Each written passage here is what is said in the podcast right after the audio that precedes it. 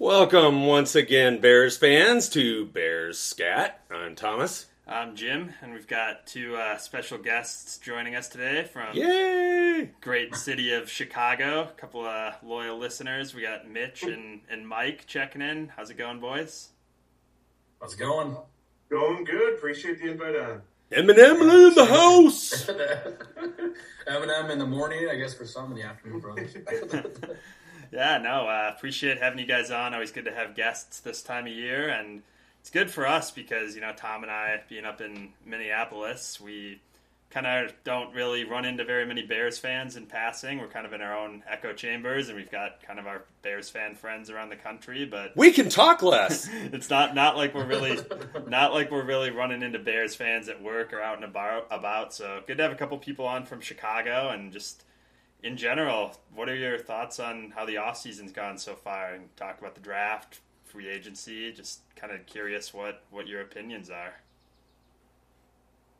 Yeah, so uh, to start things off, I gotta say it's a bit of a fresh air for uh, Ryan Poles. You know, it's it's unique because uh, you know the four years or seven years under Pace, it felt like he was just kind of grasping at straws. It, it, it's just very nice to have an off season where Poles seems to have a plan, and he's very much sticking to it. You know, he clearly wanted to get younger. He clearly wanted, you know, um, positional offensive players, and he wanted to trade that number one pick, which is probably the biggest move this offseason, uh, which he did, in my opinion, very successfully in getting DJ Moore as well as uh, first round picks and a few second rounders. So, Yeah, I was I was super happy with it as well. I, I think we filled a ton of gaps. I think when you looked at the at the board last year at the end of the seasons, you, you saw wide receiver as a huge hole, offensive line as a continued huge hole, and linebacker and defensive end um, as continued big holes. And I think what he did to address the linebacker position, especially, was phenomenal to see. And he didn't reach for any players Yes. and overpay anybody, but he you know really nailed the value for the players he brought in. And he had a ton of money to spend, but that doesn't mean you need to spend it unwisely. And he didn't, you know, go out and pay McGlinchey two hundred billion dollars to play guard, you know, or something stupid like that. And uh, I don't know. I was just really happy with you know the amount of weaknesses he turned into strengths over the offseason. I mean, he's still got work to do, but like Mike said, it was clear that he had a plan. He wanted to be responsible with his decisions, and I think he spent money wisely. And he's still got money left to spend.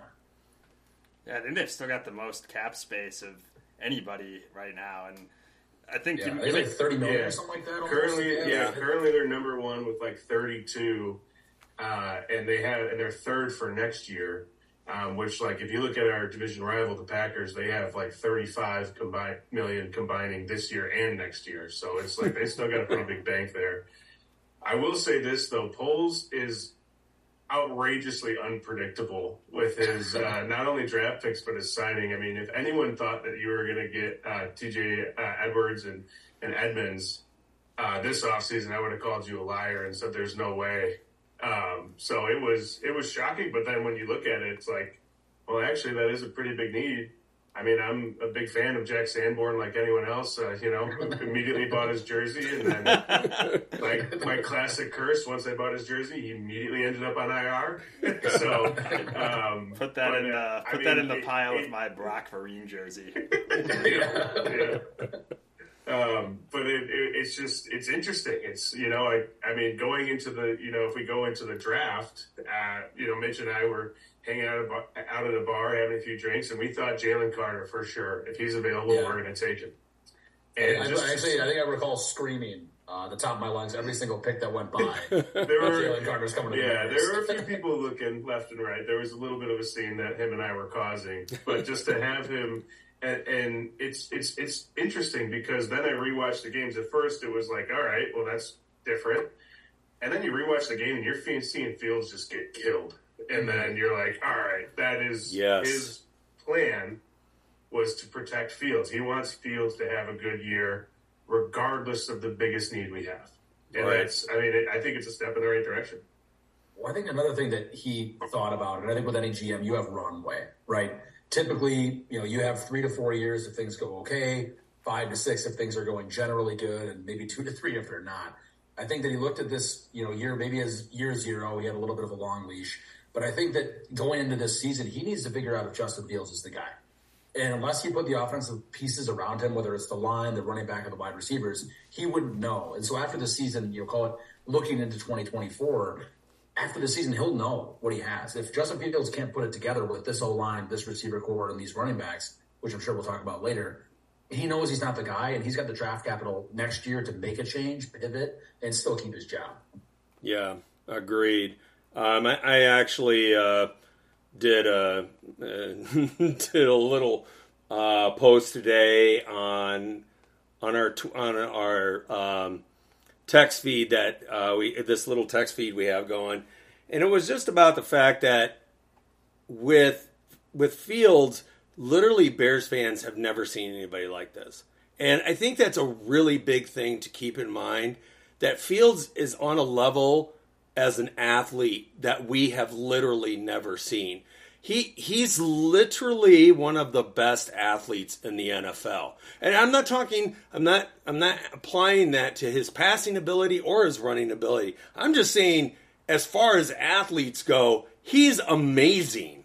And you guys were talking about how you were re- revisiting some of the games from last year. You watch those long running plays, those are insane. They're, every single yeah. one of them is an ESPN highlight moment, you know? And he had multiple in one season.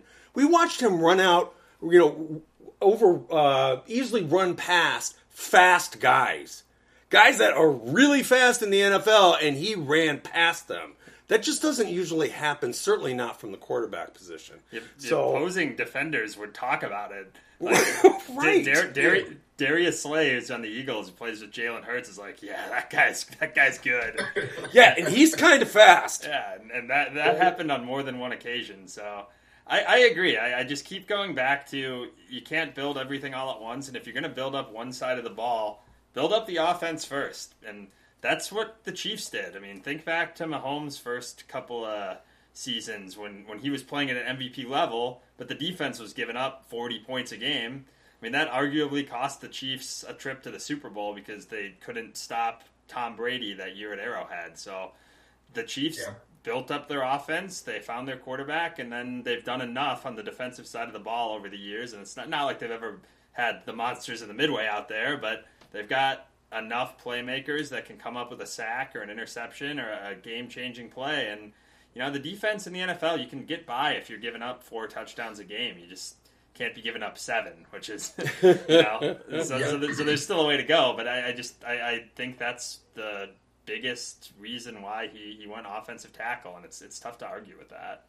Would you guys say the uh, the offense's arrow right now? It's obviously based on paper because we haven't seen any action yet. But would you say it's pointing up? Yeah, I'd say for sure it's pointing up, and I think on paper is a really good point to bring up. This was something I read in, a, in another article it was about the amount that we are banking right now on development on the offensive line. Right. So we are we are banking big time on Braxton Jones being better this year than he was last year. We are banking on, you know, continued development for Cody Whitehair with a position change, continue development with Teven Jenkins moving over to left guard. And and if those guys don't develop in the way we want them to and the coaching staff can't get them there, we're going to be in serious trouble with the O line anyway. So I think the, the paper comment is really uh, going to be something that, that plays out during training camp and uh, something we're going to have to keep you know monitoring as, as time goes on. Yeah, definitely. And that, that's not even limited to the offensive line. I mean, there, there's a lot of responsibility here on Chase Claypool. I, they yeah, need they need him to have a big year, and sure, super talented guy in a contract year has a career year. It's happened many many times in the NFL, but they need they need more out of him than they got last year, and they need DJ Moore to take a next step because he's been very productive in Carolina on a terrible offense for the most part, but they need him to come in here and hit the ground running and to be a Pro Bowl receiver that that's game change that that's changing games. So that there's a lot that needs to go right, but I was also just thinking that you don't have to you don't have to reach that far for it. I mean, I, I think the talent is there, and it, it's just you, you got to trust this coaching staff now to put it all together, and we'll see if they can. And another thing that is kind of an underrated is uh, not only the DJ Moore signing, but for me, it's the Robert Tonyan signing. I mean, I couldn't tell you the me likey and and and but I last year's number two tight end. I'm gonna. I don't know exactly who it was. I can't think of it off the top. I don't remember. Ryan Griffin. Yeah, it was the Cole Kmet show through and through, and uh, he he's great. He's a clear number one tight end, and he can be your number one tight end in the league. And he's developed, and you know it's, he's hitting year four, and we'll see if he gets that contract extension. Um, but him and watching Fields play from Ohio State to now, he likes those fail-safe tight ends, and having Robert Tonyan in there and Cole Kmet will be very interesting to watch. Yeah, I think there's. Yeah, I think that. Go ahead, Mitch. Yeah, Jim. I, I just think a lot of the weapons are, are there. So it's tough. We got four people on here. All right, Mitch, I'll let you go. No, I was. Uh, I was going to say I was trying to look up what the uh, Wonderlic score on Chase Claypool was. I, what I've heard is that he's had difficulty understanding playbooks throughout his career, and his you know call it intellectual abilities have not been very strong. And so I can I can see an eventuality where we see him get better just because of the fact that he couldn't understand the playbook to save his life last year, Yeah. and he has a whole off season to learn it. And I think that that could be pretty helpful in his development, at least as a bear. He did just graduate from Ohio State, um, so Well, he. that's he- not very hard. But, no. I, I, all I'm saying is is that he did take the initiative to go ahead and finish his college degree, which I think That is good. That shows a lot about his character, about his work ethic, and you got to remember this guy has been at the top of football his entire career, all the way back to high school. I mean, he won Mr. Football. Are you talking about Claypool or? Oh, I thought. I'm sorry. I thought you were talking about Fields. I, I made a No, dis- talking disconnect there. I was going to say, Yeah. throwing up about the Ohio State. Yeah, I was I like, Claypool went I was back. like, he went to Notre graduated. yeah, I was like, what in the world? Well, I, I No, think was talking about My- Claypool's my bad. ability To understand the playbook. Yeah, I, no, all good. I think that was a big reason why the Steelers didn't want Claypool back. Is just that whether it's the fact that he has trouble with the playbook, or maybe he just wasn't showing the level of professionalism that it takes to learn an NFL offense for whatever reason. I just think that he hasn't maximized his potential yet in the NFL. And, you know, maybe, like you said, you give him an offseason, you, you have the carrot of the big contract extension because this is year four for him. And, you know, maybe they can find a role in the offense that's a little bit simpler now that they have all these other weapons around him because I know I know in that Miami game, which was his first game with the Bears, they were kind of just telling him go long and get open, and he, he did it a couple of times, and that that was his best game. So Yep.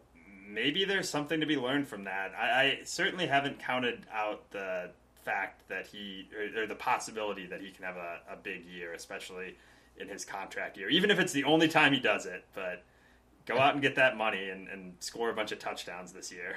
Well, maturity level has also uh, been an obvious factor too. I mean, uh, that was rumor as well when he came over from Pittsburgh.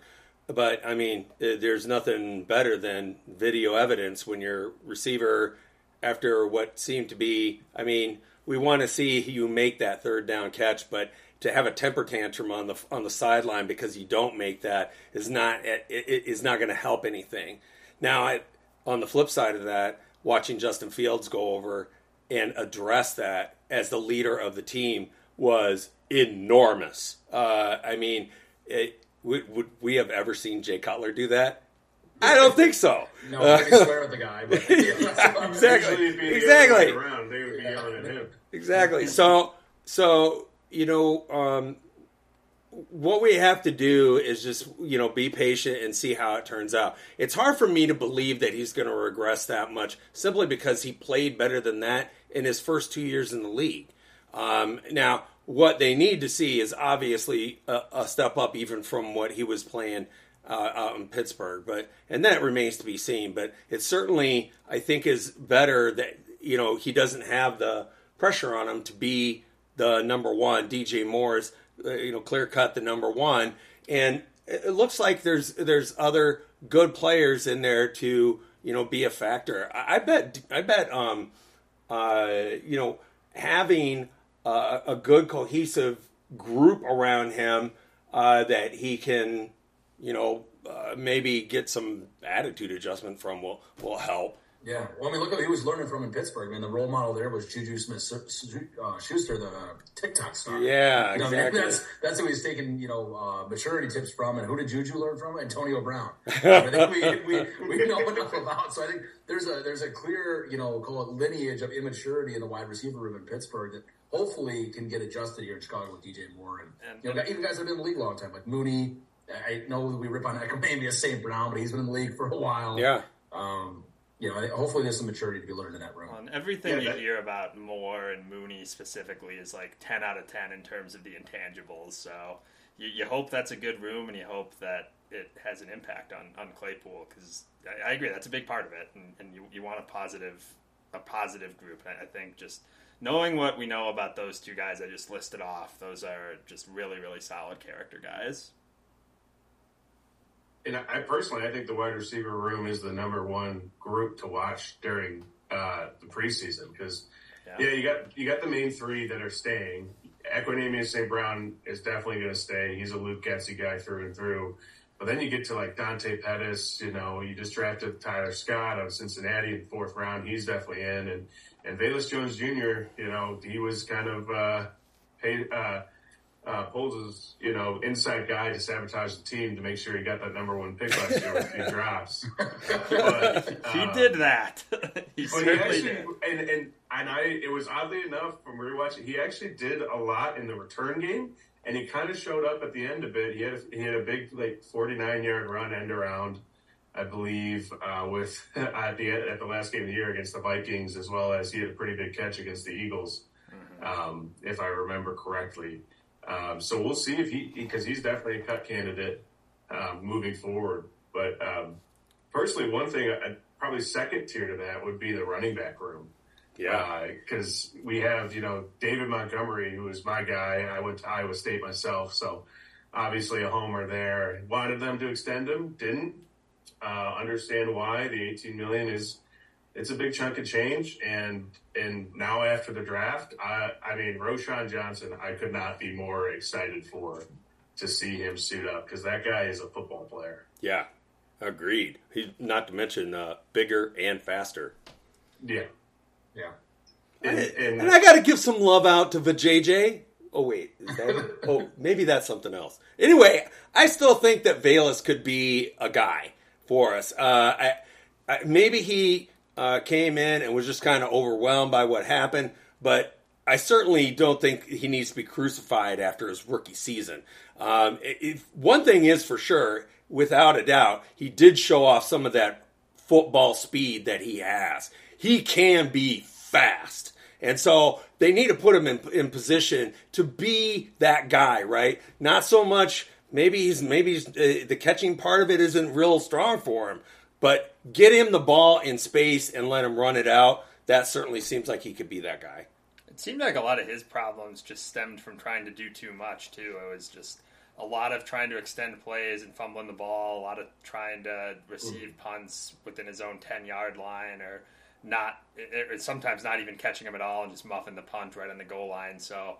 I, I, want to root for the kid. I, I really liked a lot of what I heard about him in the pre-draft process, but it, I agree with Mike. It's it's going to be a critical training camp for him because there's enough depth in this receiver room that if he's showing some of the things that kind of got him in the doghouse last year, then he's not going to make the roster. I don't think because there's other viable options, and you can't waste roster spots on somebody just because you had picked him in the third round. So. I, I hope the best for him because I, I really do want him to succeed, and I, I think that he's got the talent. It's just going to be can he put it together this year? Because I'll tell you, it was one of the worst rookie seasons I've ever seen, and, and that's Well, I- that's saying something. That is saying something. Yeah, and I, mean, I, I think that he's almost a like a poor man's Devin Hester. And I remember watching Hester, you know, come up, and he was one of those utility called gadget guys that was super fast. And, and the issue, you know, especially with Mike Martz back in those days, they, they couldn't find the right way to use him. They tried him on the end, end rounds like Bayless. They tried him at in quarterback. space, Yeah. different things like that. And they they just never could figure out a good way to use him. I, I hope we don't fall into that same trap where we continue to fail to force him into a hole. And if he doesn't fit, cut him. That's just kind of where I hope this thing goes because I don't think he's as good. Well, I don't. I know he's not as good as Devin Hester in the return game. But you know, a lot of those same things with the indecisiveness, the catching the ball behind the you know ten yard line. When when Devin Hester was in his slumps, you saw a lot of those same mistakes being made.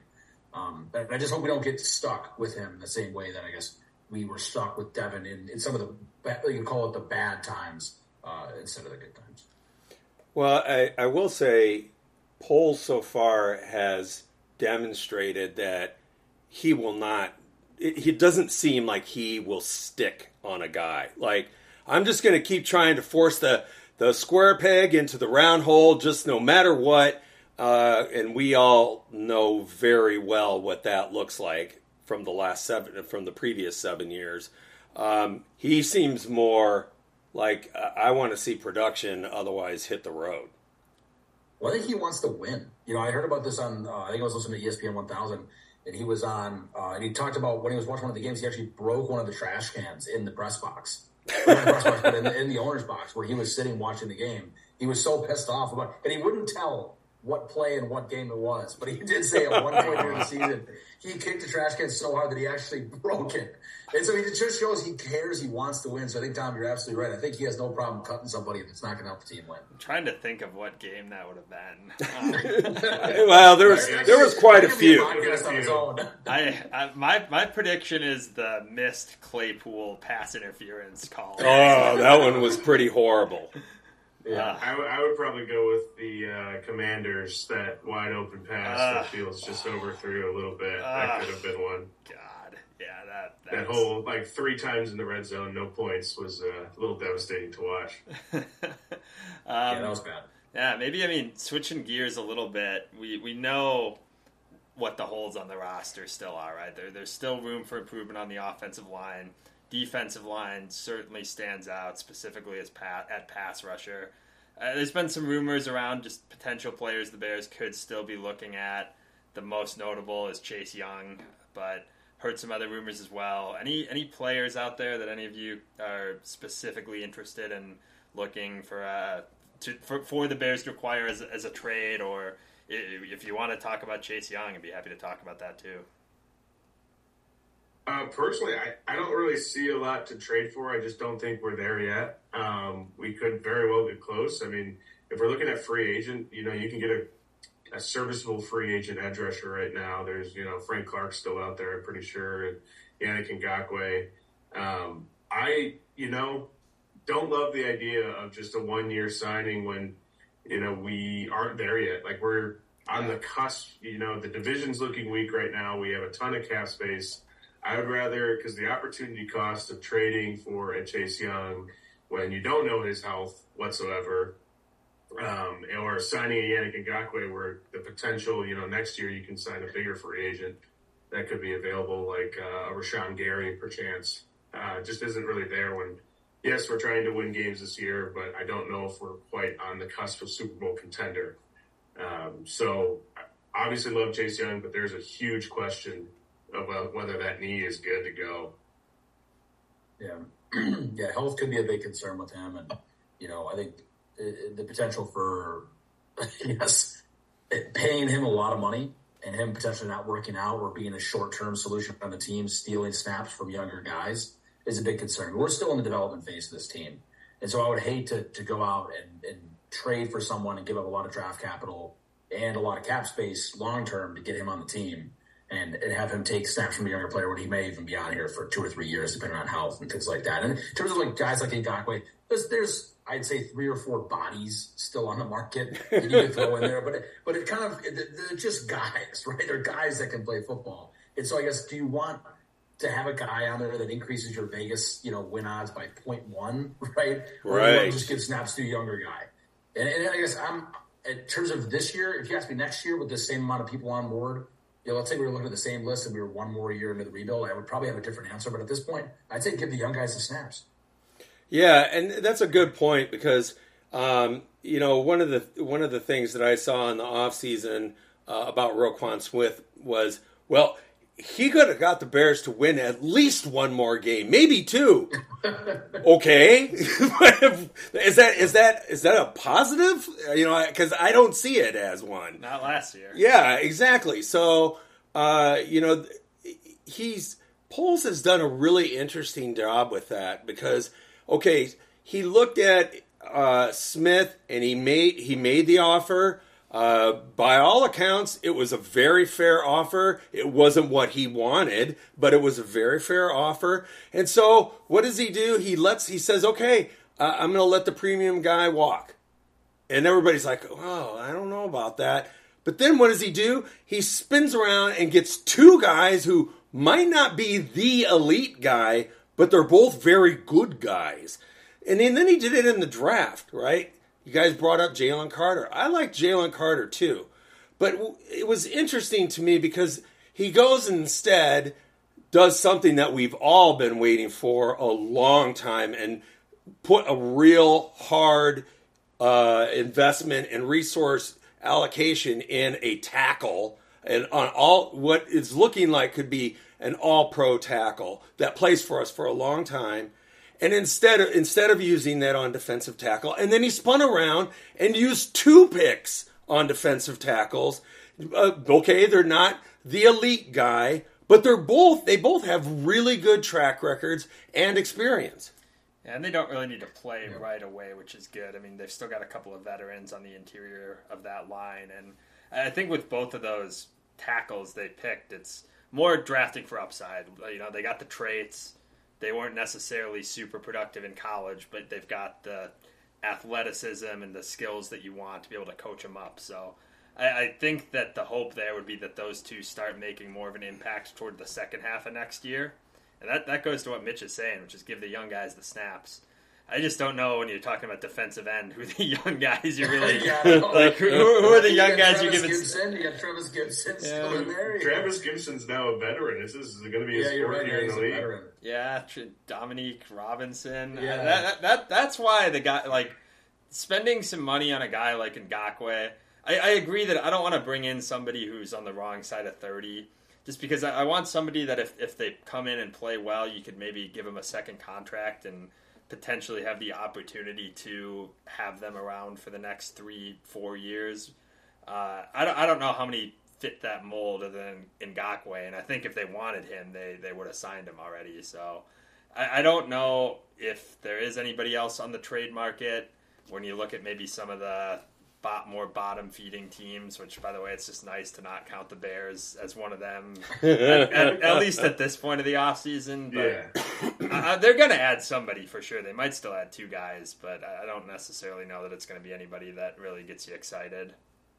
Yeah, I mean, you kind of just have to you have to see who floats at the top with this sort of a thing. You know, you got to bring bodies in just like you did last year. Last year was truly a tryout for every single person on the team. Um, but this year, you know, there's a couple different positions that I think need to be tryout based. Defensive end. Who wants to be on the def- you know who wants to be in the defensive end room next year? Right, play play to win, and, and we'll see who comes out of this thing. And I think that you know, with the guys that he picked up in the draft at defensive tackle, that can help to alleviate some of the pain from uh, you know, called Absolutely. defensive end you know. And, and, on the linebacker side too. I mean, if you think about guys going to the outside, the defensive end is really just holding the edge, you know, and just to make it the linebacker be able to make the play. So I think we have the, the run defense on the back end to at least survive the season without too much embarrassment, which I think is the overall goal. And the talent level on the defense definitely went up. I mean, I, yeah. I don't think anybody would argue that there wasn't more uh, of a bottom, I would say. I mean, it seemed like that that edge rusher. I think our leading sack was uh, Jaquan Brisker with three.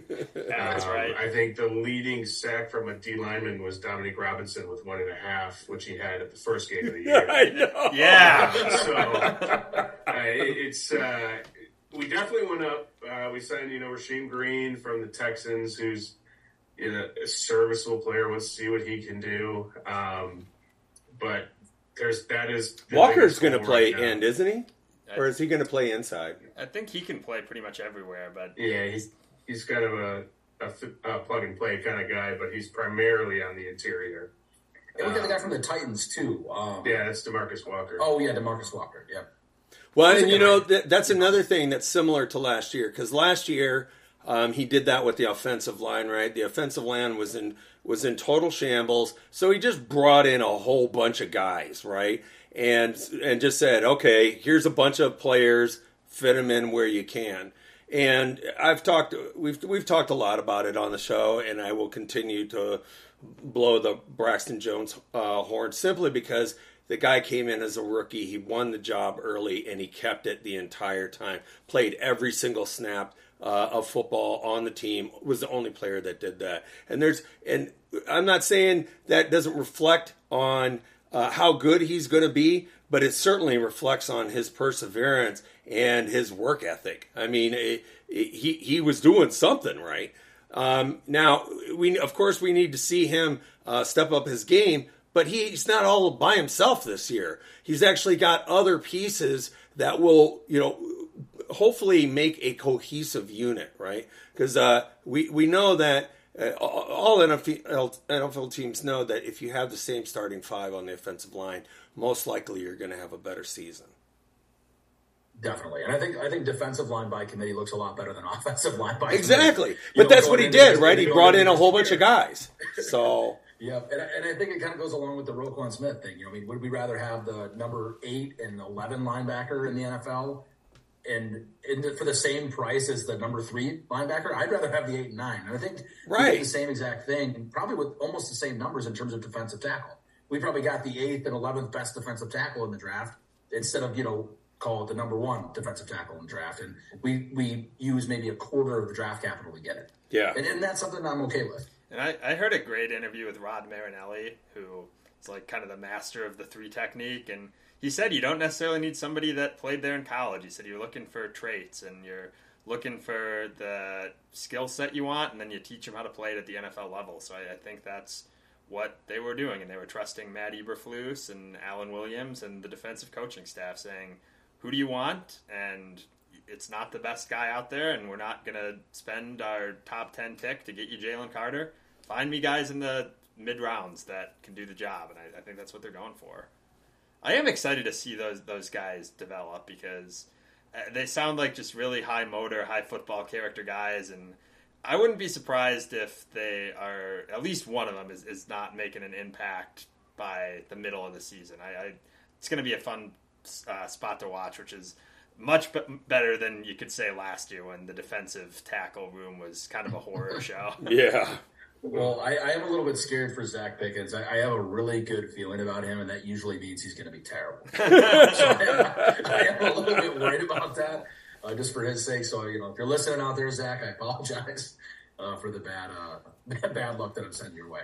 Yeah. So, what specifically do you like about him, and just in general? I guess is there is that the player you're most excited it, for in the draft? You know, I was really excited just reading about him. You know, reading how he was, you know, South Carolina's Mr. Football. He was a Gatorade Player of the Year as a senior in high school. He was a top ten overall recruit nationally. I mean, this guy was a you know top top ten recruit nationally. I mean, he had everyone looking at him. I don't know why he ended up at South Carolina, but he did.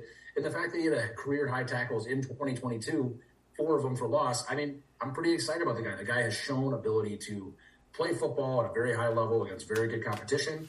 And, you know, I think that based on his athleticism out of high school, I think with the proper coaching, he could be a star. And I think if he would have ended up at Alabama, we probably would have been talking about him in the same lens as a Jalen Carter or something like that. But you just don't have the same sort of coaching staff at South Carolina. Sure. Yeah, that, that was that was interesting with uh, Dexter too. Is that he was actually a, a, better recruit coming out of high school than Jalen Carter was. Uh, that yep. that you know that and a dollar will get you a hamburger at McDonald's, but it, it, it just is, it's, it's interesting that they brought in guys. I mean, that's that just goes to what I was saying. They brought in a lot of upside guys. He, you know, Poles has shown though he likes long guys. He likes speed. Um, they you know they've been doing a lot of promotional photos of uh, the players, which I love that kind of stuff. And man, that guy uh, Gervon is huge. He's he is huge. I mean, he is the he is the I'll fall on you and kill you guy. So uh, um, it is it's fun to see uh, somebody bringing in these. You know, they're they're the prototype uh, physical uh, that you that you want to see. I mean, that's one of the things about Braxton Braxton Jones that didn't really get talked about that much is that as far as a prototype left tackle, he is physically yeah. he is a prototype left tackle. Um, he does have super long arms. You know that was the big knock on uh, on the kid from Northwestern, but um, you know obviously all of the positions uh, you know, ha- have to see a huge upgrade. Um, and, you know, we can look at each one of them, and as Jim would say, well, I, am sure they're all going to be improved because they were all terrible. But, um, but you know, uh, there is to me, there's there. It does look like there are some pieces there that could go beyond being just good players for the Bears and be, you know, NFL good players. Mike, what do you guys think about Tyrique Stevenson? By the way, he's not. He's a guy that hasn't got a ton of love on the radio, but I think he's a guy that's got a lot of potential. That's the guy I'm excited about. Um, just everything you hear about him and his attitude, and he's kind of a cornerback that'll come up and just not afraid to hit you, and kind of just reminds me a little bit. I remember when Tim Jennings would always talk about how when someone would go over the middle, he'd try to split his jaw is what he would say. but you're not you're not you're not really allowed to do that anymore. But sounds like Stevenson is at least kind of cut from that same mold. So it seems like a player that Bears fans are really going to like, and I think that it's exactly the type of corner that Matt Eberflus wants in his defense. I'm, I'm really excited to watch. Didn't Ricky Manning talk about splitting somebody? Oh, he actually did split somebody's jaw. Yep, at the Denny's. At the right. Denny's. I kicked a guy's ass at Denny's. Did he deserve it? That's the big question. But yeah, I mean, I I, that, I I I think that there's legitimate reason to be excited about pretty much every player they picked in like the top five rounds. Which you know you couldn't really say that last year. Even a lot of people looked at Velus Jones and they were like, "Yeah, I don't really know about that." A lot of people looked at Brisker and they're like, yeah, I don't really know if you want to be taking a box safety there. So every pick that they made at the you know in the top rounds of the draft made sense to me, and I could at least understand the logic behind why they did it. It's funny you say that. Uh, there's a reason to be excited for everyone within the five rounds because while I was browsing YouTube earlier today, I found a YouTube video that said why Travis Bell will be the next, you know, uh, Aaron Donald. And I was like, all right, the seventh round, 250 overall pick is not going to, that's a little bit of a high expectation, but I love it. I mean, the, um, the newspaper yeah. at like Kennesaw State said that he's going to be the best rookie in the league or something like. I mean, that. I, I love it. Poles literally came out and said that's his favorite human of all time. Like he said, and to do that, I mean, whether or not he ends up being a good football player is another is another question. I can't say I've watched a lot of Kennesaw State film, um, but or any I at mean, all. yeah. Um, I mean, but and the the only issue that I have with basically the uh, gentleman out of Florida, uh, blanking on the name right now, uh, um, Dexter. Dexter, is just his get off needs some improvement. Uh, yeah. Watching just the tape, it, it, it, looks he looks very. I mean, Mel Kiper said it first when he was drafted, is he looks very blockable. Um, mm. Now there was a recent interview I was listening um, where they interviewed the Florida D line coach, and he came out and said, "Yeah, he's going to be a better pro than he was in college." which then I immediately went from six to midnight because he was like, yeah, we would have loved to have him. You know, we didn't necessarily coach that get off to be that slow, but we wanted him to be in a position where he was able to make a decision, read and react, which he's not going to do now. And the Florida coach flat out said, if I had the depth that, you know, an NFL team has, I wouldn't have him doing what he was doing in college. And I think Poles, the fact that he's able to address that and and hopefully comes out to be this this giant stud because man, when he puts it together, you know, at six, I think he's six five, potentially six six, you know, three hundred and ten pounds. I mean, the sky's the limit.